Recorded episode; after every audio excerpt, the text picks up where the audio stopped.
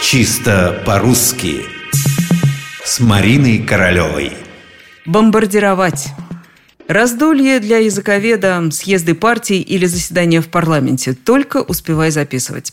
Вот господин Н. выходит на трибуну, размахивает красной папкой с какими-то бумагами, распаляется все больше и больше, почти кричит. «Вы тут ерундой занимаетесь, а мне не до разговоров. Меня мои избиратели просьбами бомбардируют» пылу ораторства этого можно и не заметить, но в ударении ошибка. Если уж что и делают избиратели, то бомбардируют. Просьбами бомбардируют господина Н.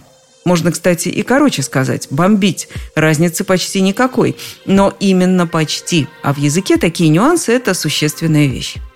Бомбардировать. Ударение, как в словах «примировать», «нормировать». О двух последних словах мы сейчас не будем, а вот о бомбах, бомбардировках и бомбардирах еще немного поговорим. Итак, бомба. В русском языке, как можно догадаться, с Петровской эпохи. Похоже, что говорили не только в женском роде «бомба», но и в мужском «один бомб».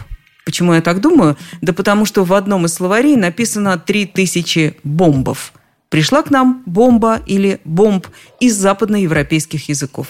В английском, французском, немецком слово звучит почти одинаково – бомб. Поди разберись, какой язык был источником на самом деле. В общем, это не так уж и важно. А вот первый источник, видимо, греческое «бомбос» – глухой шум, глухой звук, гудение, грохот. Отсюда и латинское «бомбус» – шум, жужжание – Похоже, ну не знаю, современные бомбы производят, как известно, звуки посильнее жужжания, и лучше бы нам упоминать о них пореже. В принципе, я бы не возражала против того, чтобы совсем изъять слова этого корня из языка вместе с понятием. Ну так ведь что-нибудь другое придумают.